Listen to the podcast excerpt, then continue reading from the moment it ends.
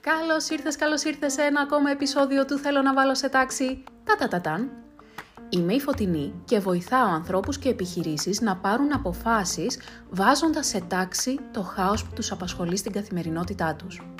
Σε αυτό το επεισόδιο, αρχικά, θέλω να σου ευχηθώ καλό μήνα, μιας και καλωσορίσαμε το Δεκέμβριο. Νιώθεις κι εσύ ότι ο μήνας Δεκέμβριος είναι αυτός στον οποίο χρειάζεται να βάλεις στόχους για τη νέα χρονιά; Πάρα πολύ ωραία. Έχεις αναρωτηθεί τι είναι αυτό που χρειάζεται να κάνεις μετά, αφού θέσεις ένα καινούριο στόχο; Κατά την άποψή μου, είναι το να περάσεις τη δράση.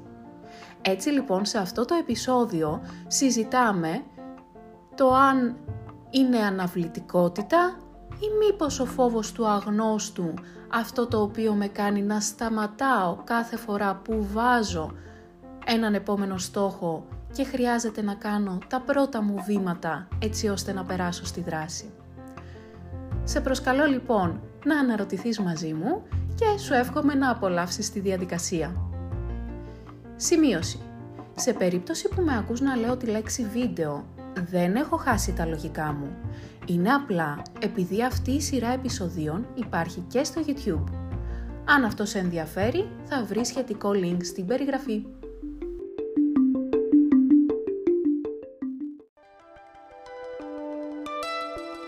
Χαίρετε! Σήμερα σκέφτηκα να συζητήσουμε για δύο έννοιες οι οποίες συνδέονται μεταξύ τους και τυχαίνει να τις συναντάω αρκετά συχνά το τελευταίο χρονικό διάστημα.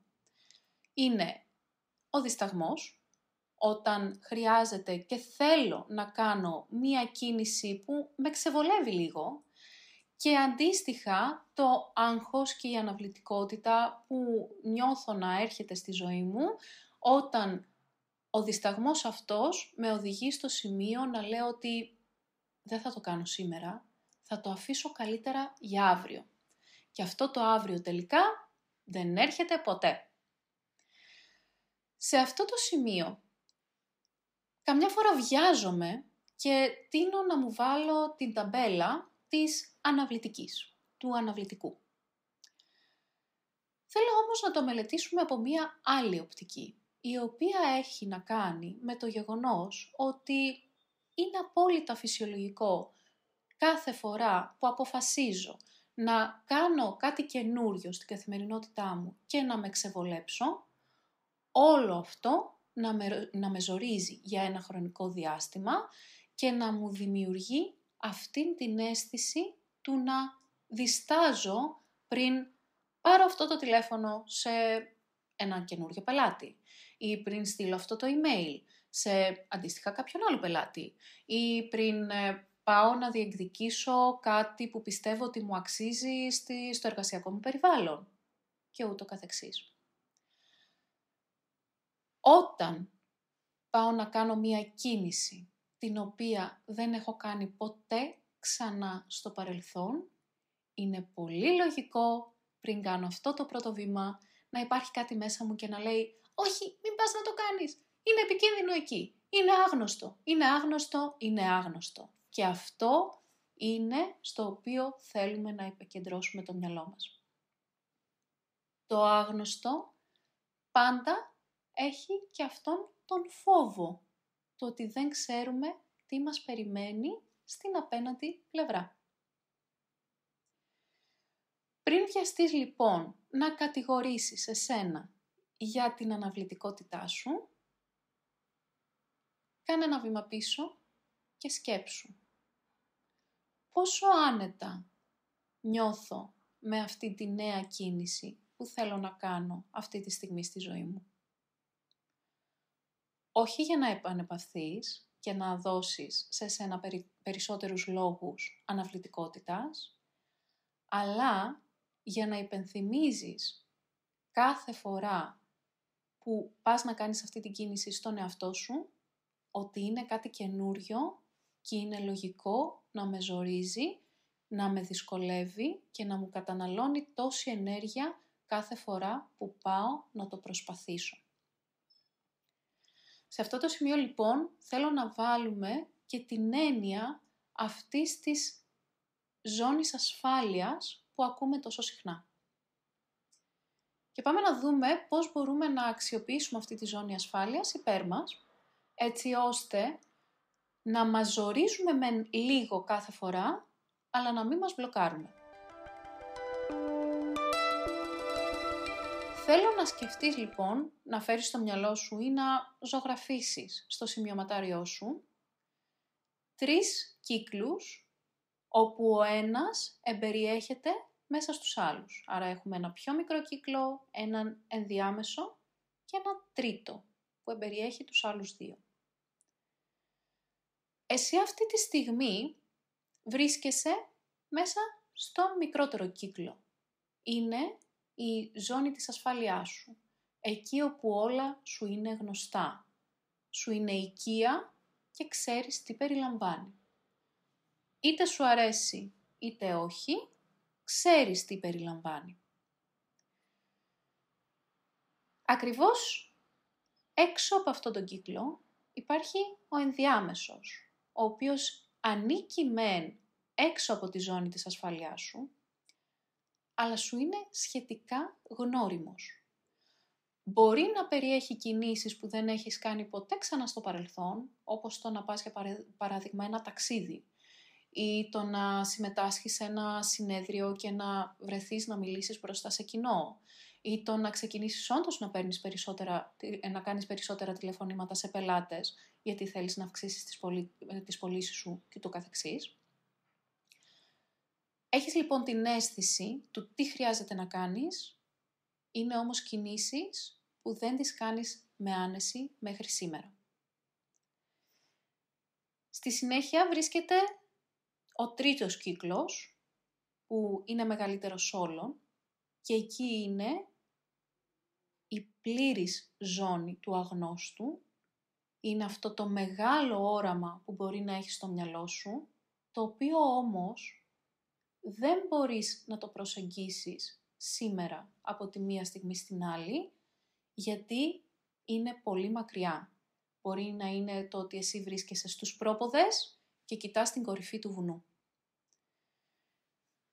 Σε αυτή την περίπτωση, αν αποφασίσεις από τους πρόποδες να βρεθείς με ένα άλμα στην κορυφή του, του βουνού, είναι αυτό που λέμε ότι θα μπλοκάρεις τον εαυτό σου και ουσιαστικά θα αυτοσαμποτάρεις την προσπάθειά σου. Πολλές φορές το μυαλό στην προσπάθεια τη δική του να μας προστατεύσει, τίνει να μας στείλει, να μας στείλει αμέσως στην κορυφή του βουνού, έτσι ώστε να μας κρατήσει στους προβόδες. Εμείς όμως μπορούμε να λειτουργήσουμε έξυπνα και να αρχίσουμε σταδιακά να πηγαίνουμε σε αυτόν τον ενδιάμεσο κύκλο, τον οποίο γνωρίζουμε μεν, έχουμε την εικόνα του, απλά δεν έχουμε κάνει ξανά τις κινήσεις που μας ζητούνται να, να κάνουμε εκεί. Πώς μας βοηθάει αυτό; Σκέψου όλα αυτά τα οποία σου, ήταν σου είναι σήμερα γνώριμα.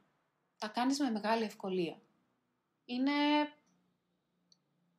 Τα κάνεις με κλειστά μάτια κάποια στιγμή στη ζωή σου, πριν σου γίνουν γνώριμα, στο σήμερα, σου ήταν και αυτά άγνωστα. Μέσα από την καθημερινή τριβή και την εμπειρία, έφτασες σήμερα να μπορείς όντως να τα κάνεις με κλειστά μάτια. Απλά, αυτή είναι μια κατάσταση που βιώνουμε περισσότερο στα πρώτα χρόνια της ζωής μας, όπου εκπαιδευόμαστε κιόλας, και σταδιακά, καθώς περνούν τα χρόνια και καθώς μειώνουμε τις ευκαιρίες εκπαίδευσης, τίνουμε να το ξεχνάμε. Θέλω λοιπόν σήμερα να θυμηθείς αυτή την ικανότητα που είχες και τότε, καθώς εκπαιδευόσουν στο σχολείο, όλα αυτά τα άγνωστα σταδιακά να τα κάνεις γνώριμα. Με την ίδια λοιπόν ικανότητα μπορείς όλα αυτά τα οποία σου είναι άγνωστα σήμερα, αλλά ξέρεις ότι αν τα κάνεις θα σε οδηγήσουν κάπου, να μπεις στη διαδικασία να τα κάνεις ξανά και ξανά και ξανά, έτσι ώστε να μπορείς σε ένα βάθος χρόνου να τα κάνεις και αυτά πλέον με κλειστά τα μάτια. Καθώς το κάνεις αυτό, από το μικρό κύκλο, διευρύνεσαι τώρα, πας στον ενδιάμεσο.